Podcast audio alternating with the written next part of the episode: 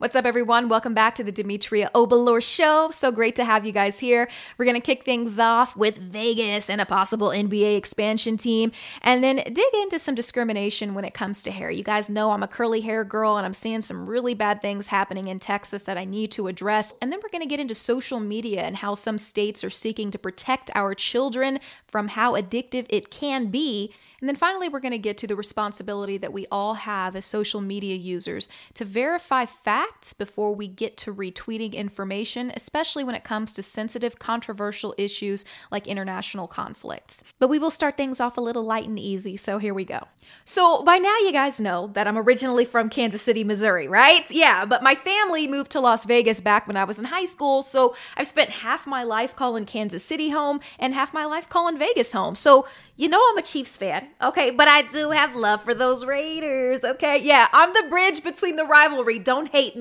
I do what I want, okay? But it's been so cool, though, seeing Las Vegas transition into a full blooded sports town. I mean, Vegas is now the home of the Golden Knights 2023 Stanley Cup champions, home of the 2022 WNBA champs, the Las Vegas Aces. We've got the Raiders and you know, one year they're going to get it together and possibly we're going to be getting the Oakland A's. I'm starting to feel really bad for Oakland now. Of course, we've got major boxing matches that happen in Las Vegas. The UFC headquarters, hello, is in Las Vegas. We've got Formula One in November, but all that Vegas needs now is that NBA expansion team. Vegas already has the Summer League, and that's where Commissioner Adam Silver addressed talks of a potential Vegas team, confirming that the league will begin exploring the idea once the media rights deal is up in 2025. But big name developers like the Oak View Group, for example, they've already started that campaign. They're attempting to lure a potential franchise with talks of a 66 acre, $10 billion sports campus that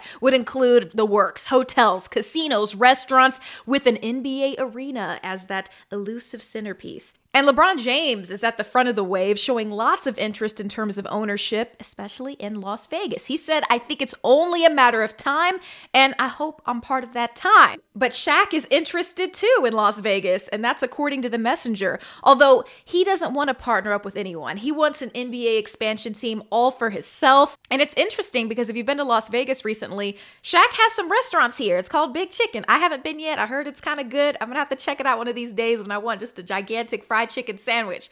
But uh, yeah, Shaq's got roots there. I don't know if that's going to help him. I think that King James is at the top of the list when it comes to ownership. But rumors say it's Las Vegas and Seattle, that those are the two cities that are in the top running to get an NBA expansion team. But, you know, for me, I mean, it's been so cool covering all of this. Some of you guys know that I worked in Las Vegas on the news for three years. And since we're going back in time, let's rewind things even further back to when I was in journalism school.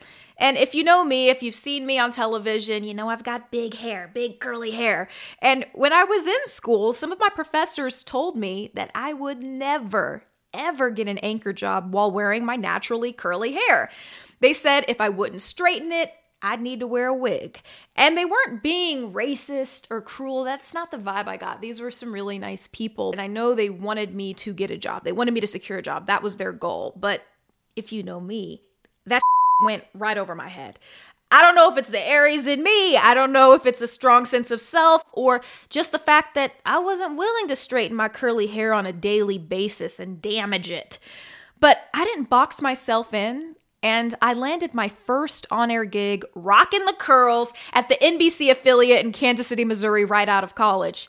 And it was a bit of a fro back then, too. You know, it was a lot shorter. It was, you know, lots of volume. I loved it. And, you know, I continued to wear my curly hair in other TV markets. But of course, you know, I still got those nasty letters, comments. I mean, one email I received from a viewer while working in Las Vegas, I'll never forget. Uh, they emailed me saying, I can't believe hair like that can be properly cleaned. So whenever she pops up on the channel, I have to fast forward. I remember I was working on the anchor desk, anchoring the midday show in Dallas, Texas. I looked down at my phone and I remember seeing a Facebook message. It was from a viewer, and here's what it said I don't know what creed, religion, whatever she's a part of, but that hair has got to go. And then I just looked back up at the teleprompter and just kept on with the news. I'm like, bro, whatever. You know, I'm a tough girl. I can take it, and it won't stop me. But where I slam my brakes is when organizations discriminate against the natural hair of children. employees. And I don't have to tell you, you've seen the stories of workers being fired for natural hairstyles like locks, fros, braids. We all watched in horror as a New Jersey high school wrestler was forced to cut his locks, or young girls who were sent home from school or kept out of prom because of their natural hairstyles and braids. I mean, I've had young girls come up to me with aspirations of working on the news, asking me to look at their hair to see if it would be appropriate enough to get a job. Let's take, for example, my mom, who's white. She's got straight, fine hair. Her professionalism would never be questioned if she came to work with her hair in its natural state. But for black people and people with textured hair, they get treated different. And that's why the Crown Act was created back in 2019 to ensure protection against discrimination based on race based hairstyles by extending statutory protection to hair texture and protective styles such as braids, locks, twists, knots in the workplace and public schools. It's pretty sad that the legislation was even necessary, considering the 14th Amendment, you know, the one with the Equal Protection Clause, was ratified 155 years ago, but did nothing to stop Jim Crow, KKK, housing discrimination, segregation, and of course, hair discrimination. But fast forward to present day, and 24 states have passed a version of the Crown Act, some of which are New York, California, Washington, Nevada, and Texas, where Governor Greg Abbott signed it into law back in May. But Texas's commitment has been drawn into question after Darryl George, a 17 year old high school student, was suspended because school officials say his dreadlocked hairstyle violated school policy. Darryl George has been serving in school suspension for over a month as a result. This is happening at Barbers Hill High School in Mont Belvieu, which is about 30 minutes east of Houston, Texas. And according to AP News, school officials say Darryl's locks fall below his eyebrows and earlobes, which is against the dress code. I took a look at the dress code and it gets worse for the boys. They can't wear ponytails, they can't wear bobby pins or beads in their hair. What the hell does your hair have to do with your education? Are we really serious here?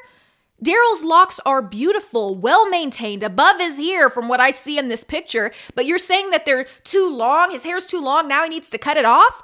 Let me remind you, this school already did this to two black students back in 2020. I'm talking about DeAndre Arnold and Kaden Bradford, their cousins. They were suspended because they had long hair. DeAndre has locks, and his family's from Trinidad, where they often grow their locks to their waist. It's part of his identity and his culture.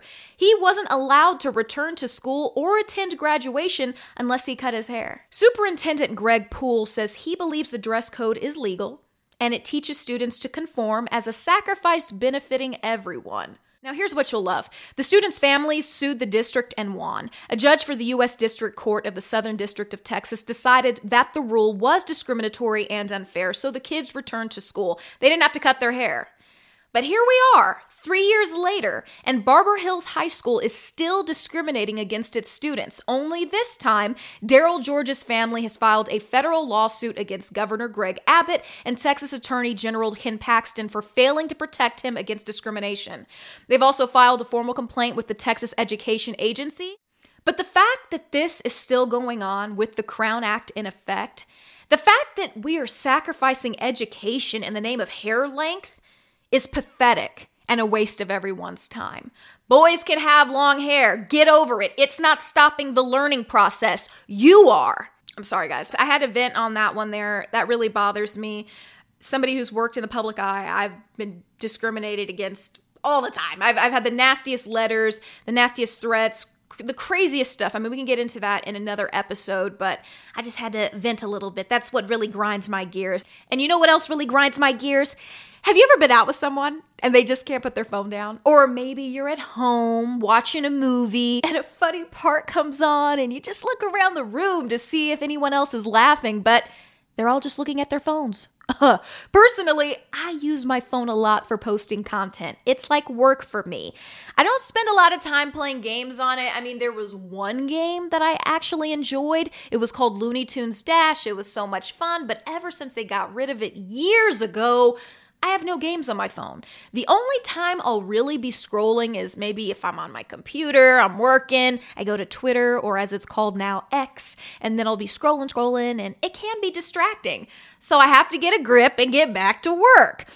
I mean, scrolling through social media certainly impacts productivity, and the various algorithms have been created to cater to your unique interests, which is often based on what content you interact with. So, if you're a guy who only looks at Instagram baddies, your Instagram Explore page is going to be filled with baddies. Just know that before you pass your phone to your girlfriend. But the algorithm, I mean, it's more intricate than that, but that is the gist. Mine, for example, is a mix of vacation spots you know me, I like to travel. And then that video of the cat that's driving a hoopty and everybody's different take on it. I love it. It's a hilarious video. So you see more of what you like the longer you scroll, and it can be a little addicting. And according to research from California State University, an estimated 10% or 33.19 million Americans are addicted to social media compared to the average person. Eesh. Social media addiction is real. And some states are taking action, Utah being the latest state to file a lawsuit against TikTok for baiting children into addictive and unhealthy social media habits. Utah Attorney General Sean Reyes says that TikTok designed and employs algorithm features that spoon feed kids endless, highly curated content from which our children struggle to disengage. The Attorney General went on to say that TikTok designed these features to mimic a cruel slot machine that hooks kids' attention and does not let them go. It's not just about TikTok. Utah is enhancing consumer protection when it comes to minors. I mean, next year, social media companies will be required to create a default curfew setting to block overnight access for minors from 10:30 p.m. to 6:30 a.m. Parents can adjust, of course, but social media companies will not be allowed to collect the data of minors in Utah or target their accounts for advertising or addictive designs or features. And I touched on a little bit of this in episode 2, so you should go back and check it out when I talked about digital protections and I'll continue to do so because it is a big deal and social media is impacting our health. But on the bright side, I mean, you might learn some great recipes. You might connect with, you know, those cool people you knew back in middle school, learn how to change a tire. But on the other hand, things can get dark. With studies showing links between social media usage and depression, anxiety, sleeplessness, even suicidal thoughts.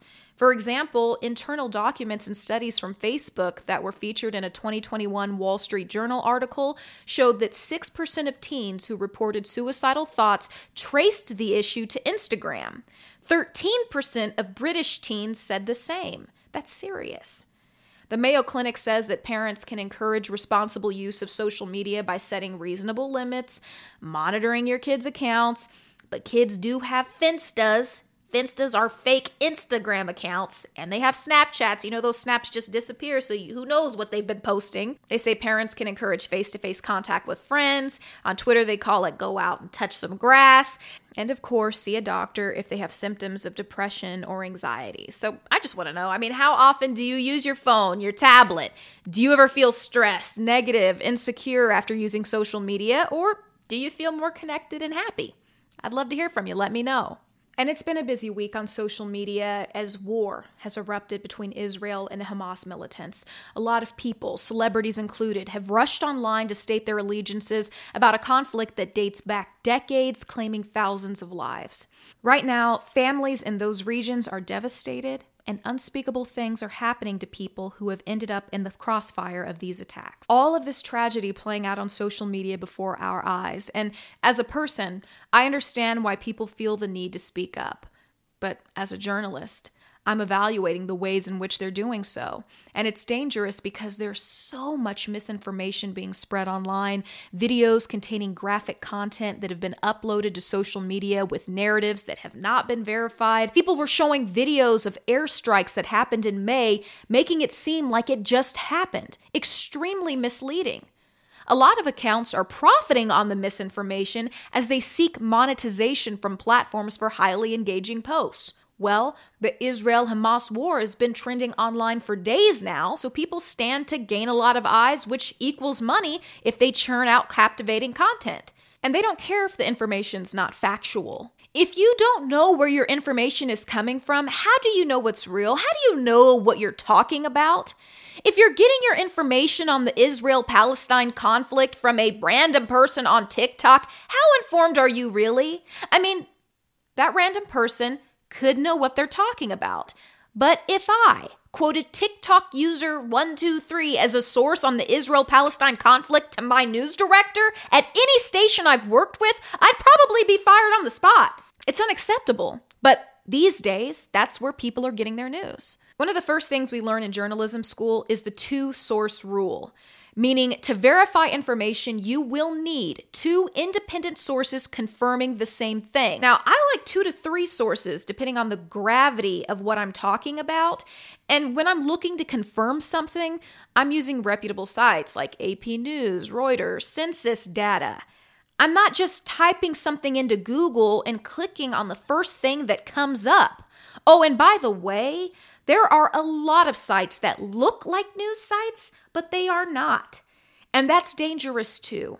But if you look closely and take a little bit of time, you can tell the difference. But please, please, don't just start regurgitating, retweeting information that you can't verify simply saying, Well, I saw a headline. Yeah, that's not enough especially when we're talking about something like war. But if you're talking about who wore what to the Grammys, yeah, maybe not so big of a deal. But it's different when innocent lives are being lost. When you want to voice an opinion on something as polarizing and controversial as an international conflict, please seek out the real information first. All right, guys, that's all I have for the show this week. Thank you so much for tuning in, whether that's on Apple, Spotify, or on YouTube, where I post the full length video version. I really appreciate you guys rating the podcast and reviewing it. Please review it. I would love to hear